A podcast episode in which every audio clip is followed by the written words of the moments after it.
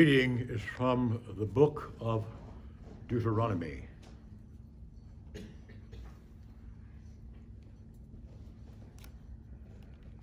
Now, these are the commandments, the statutes, and the judgments which the Lord your God commanded to teach you, that you might do them in the land whither you go to possess it. That thou mightest fear the Lord thy God, to keep all his statutes and commandments, which I command thee, thou and thy son and thy son's son, all the days of thy life, and that thy days may be prolonged. Hear, therefore, O Israel, and observe to do it, that it may be well with thee, that ye may increase mightily, as the Lord God of thy fathers has promised thee, in the land that floweth with milk and honey. Hear, O Israel, the Lord our God is one Lord. And thou shalt love the Lord thy God with all thine heart, and with all thy soul, and with all thy might. And these words which I command thee this day shall be in thine heart, and thou shalt teach them diligently unto thy children, and thou shalt talk of them when thou sittest in thine house, when thou walkest in the way, when thou liest down, and when thou risest up. And thou shalt bind them for a sign upon thine hand, and they shall be as frontlets between thine eyes. And thou shalt write them upon the posts of thy house and upon thy gates. This is the word of the Lord.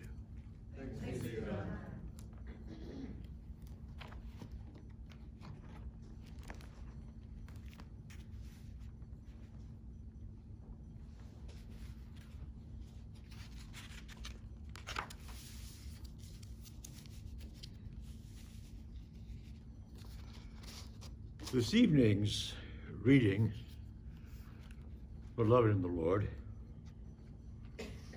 contains the text known in Jewish piety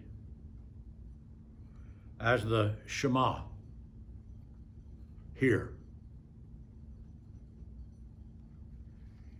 In Hebrew, it sounds like this Shema Israel. Adonai Eloheinu. Adonai Echad. V'habgata et ladonai Eloheka. V'kol lebabka. V'kol nafshaka. V'kol modeka. Now, the King James Version, which I just read you a minute ago, the text is, we'll do it one more time. Hear, O Israel, the Lord our God is one Lord, and thou shalt love the Lord thy God with thy whole heart. We always think of love as a function of the heart, don't we? To love the Lord thy God with thy whole heart. Bekka. And with all thy soul, and with all thy might. Ma'odka. I'm going to say some more about that tonight. This formulation summarizes the core and essence of the revelation to Israel. Indeed, it formed the structure of the earliest forms of the Christian faith. Thus, St. Paul wrote to the Corinthians For us, there is one God, the Father, of whom are all things, and we for him, and one Lord, Jesus Christ, through whom are all things, and through whom ourselves. We recognize in this brief formula the beginning of the Nicene Creed. I believe in one God, the Father, and one Lord, Jesus Christ. Now, because God is one, according to Deuteronomy, the human being must be one. His soul must not be divided. His heart must not be portioned out. So the moral and spiritual inference is spelled out in the Shema itself. Because God is one, thou shalt love the Lord thy God with all thy heart, with all thy soul, and with all thy might.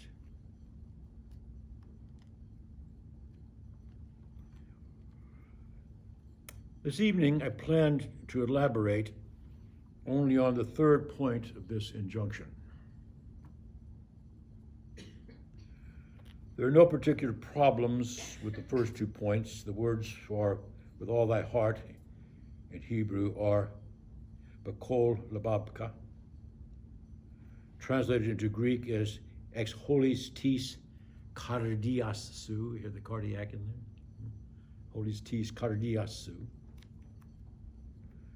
The words for with all thy soul in Hebrew are bakol nafshaka, nefesh, nafshaka, translated into Greek as ex holis tis psychis su, psychis as in psychology, psychiatry.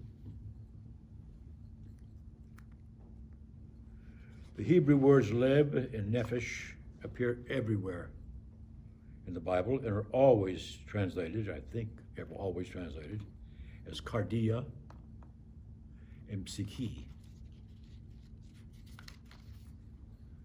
This is not the case with respect to the third component of the Deuteronomic injunction with all my strength. That is not the case. Just what does it mean that we are to love God with all our strength? There are three points to be made on this question. First, the expression with all thy strength does not appear in the original Hebrew. It comes rather from the Greek translation made by the rabbis in Alexandria in the third century before Christ. This text reads, Ex holis tis dynameos su. Dynameos su. Hear the word dynamis in there? Dynamis? Dynamios, the genitive of it. Dynamios, with all thy strength. Um, I remember, didn't I, didn't I used to yell out to you all dynamis once in a while during the service?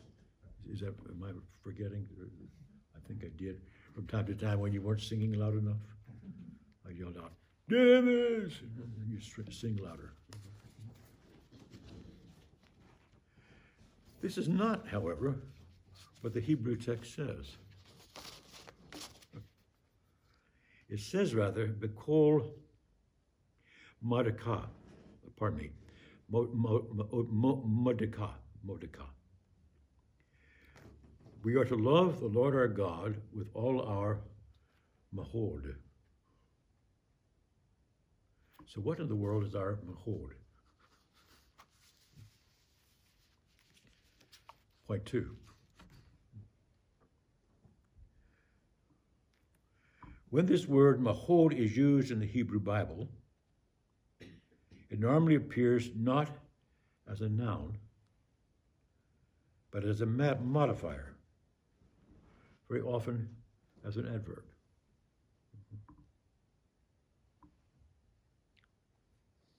What do we do with that? You're to love God with all your adverb. What is that adverb? Your whole adverb, not just partial adverb. We think about it for a minute. We use nouns in English all the time as adverbs. We do. If I say, I went down to the car dealership the other day and I found a great deal, that's a noun and a modifier, great deal, right? But if I say I love you a great deal, it's an adverb. Modifies a verb. Hebrew does this in reverse. Hebrew will use an adverb as a noun. I know you all got rumored that I was going to talk about this tonight. That's why you all showed up.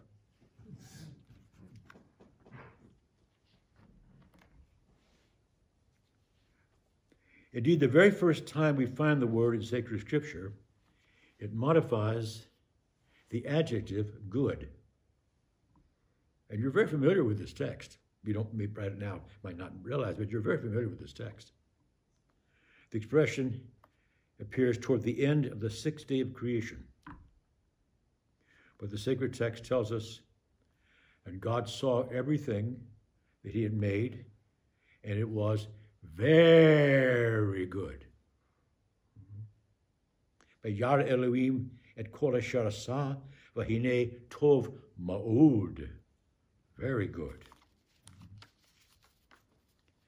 This is our word, tov, ma'od. Tov, of course, is, is uh, means good.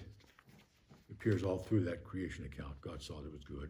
Last day, very good. We simply translate the ma'od here as very. So, what in the world could it possibly mean for us to love God with all of our ma'od? See, the purpose of this sermon tonight is to help you get your ma'od together. the expression cannot be put into good English, no more than it can be translated literally into Greek. It is simply too idiomatic to the Hebrew language. The best we can do with ma'od is to explain it. And this brings us to point three. What does it mean to love the Lord our God with a whole ma'od? For this, I turn to one of my favorite biblical scholars, the medieval French rabbi Shlomo Yitzhaki, commonly known by the acronym Rashi. Rashi was born in the city of Troyes on the 22nd of February, 1040, and died there on the 13th of July in 1105. Rashi was the greatest biblical and Talmudic scholar of his age, and one of the greatest literary scholars of all time. In contrast to most French authors of his day, who wrote in Latin, Rashi was also one of the first authors to write in Old French, his normal everyday speech. He was writing in Common French along with Hebrew more than two centuries before Dante wrote in Common Italian. In consequence, Rashi's work is valued even today for the study of the language and the culture of northern France in the 11th century. There's a great monument to Rashi in the middle of the city. It was put there back when they finally discovered that there was a Jewish cemetery right in the middle of the square.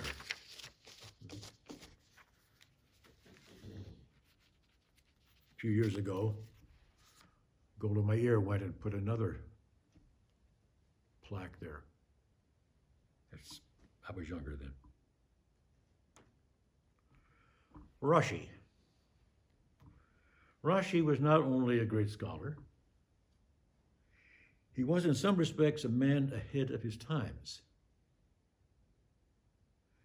For instance, Rashi devoted much of his life and energy to the education of his three daughters. At a time when very few European women were even literate. There were women sitting on thrones in Europe who could not read and write. All three of Rashi's daughters could.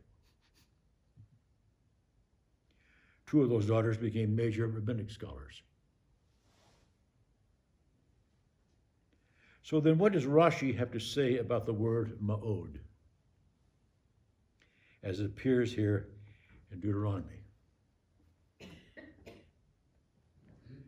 Allow me to quote his own commentary on the text.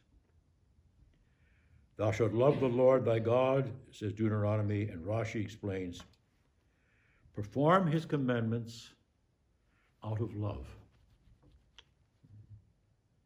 The one who acts out of love cannot be compared to the one who acts out of fear. We do not observe the commandments of God out of fear. And that's, that's so clear in the scriptures. Rashi goes on. If one serves his master out of fear, when the master sets a great burden upon him, the servant will leave him and go away. Whereas if out of love he will serve him even under a great burden. Now, respect to Bakol Ma'otka. Rashi understands this to mean everything good that we have at our disposal. Our very muchness. Everything we have good at our disposal. Rashi says, There are those whose means are more precious to them than their bodies. We, I think we've all met people like that. You know, I, have told the story of the man who was all upset because his car had been sideswiped. It was not at all, not at all concerned that his arm had been torn off. When I pointed that out to him, he says, Oh no, my Rolex.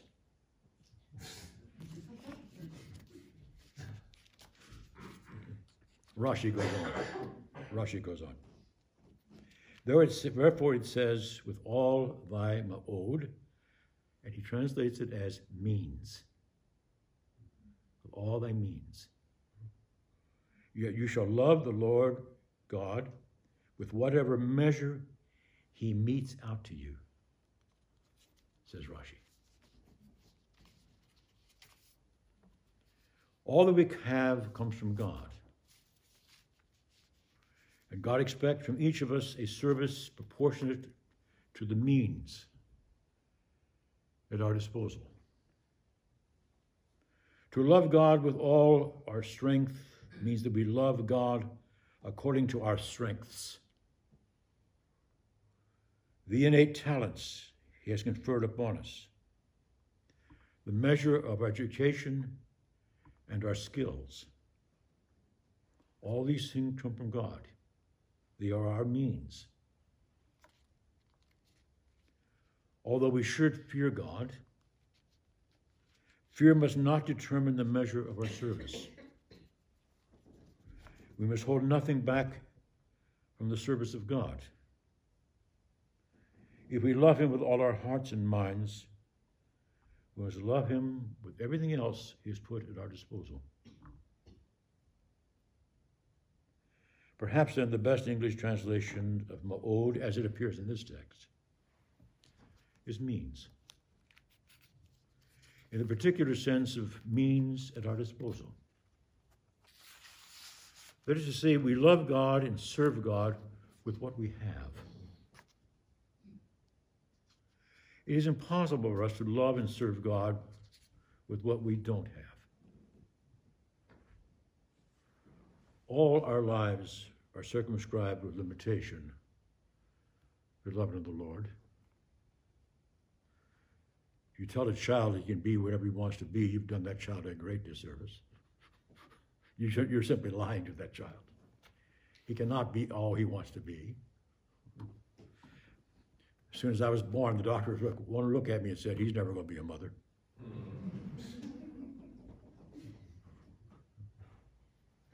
Although nowadays, I'm not sure the doctor would have the nerve to say that. All our lives are limited. What any of us can be is circumscribed by a thousand limitations.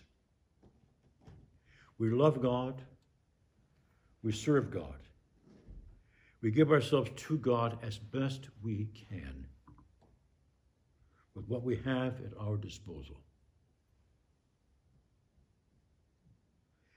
I'm thinking this evening of two gospel stories that illustrate this truth.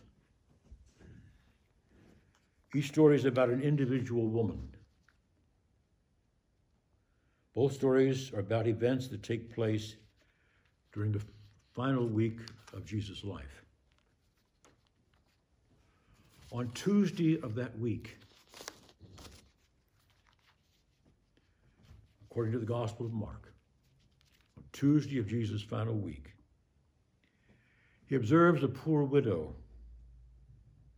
who loves the Lord her God with all her ma'od, all her means. Her means are limited to two small coins, coins so insignificant, St. Mark tells us, that it takes two of them to make up the smallest coin minted by the Roman government the quadrans, the quarter. To this day, we still speak of a quarter as two bits. Or do we? In my time, we did. These two coins were the woman's total assets. Every last scrap of her ma'od. But she loved the Lord her God with all of it.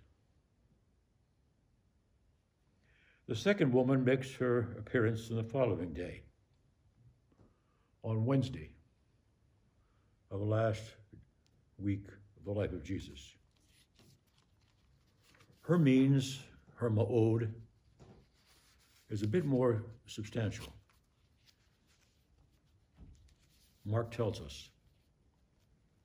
And being in Bethany, at the house of Simon the leper, as Jesus sat at the table, a woman came having an alabaster flask of very costly oil of spikenard. That she broke the flask and poured it out on his head. This was her own ma'od. It was of this gift that Jesus said, O esken epiasen. O esken, what she had. O esken, what she had. Epiasen, she did. Like the earlier woman with two coins, she loved the Lord her God with all her means. Amen.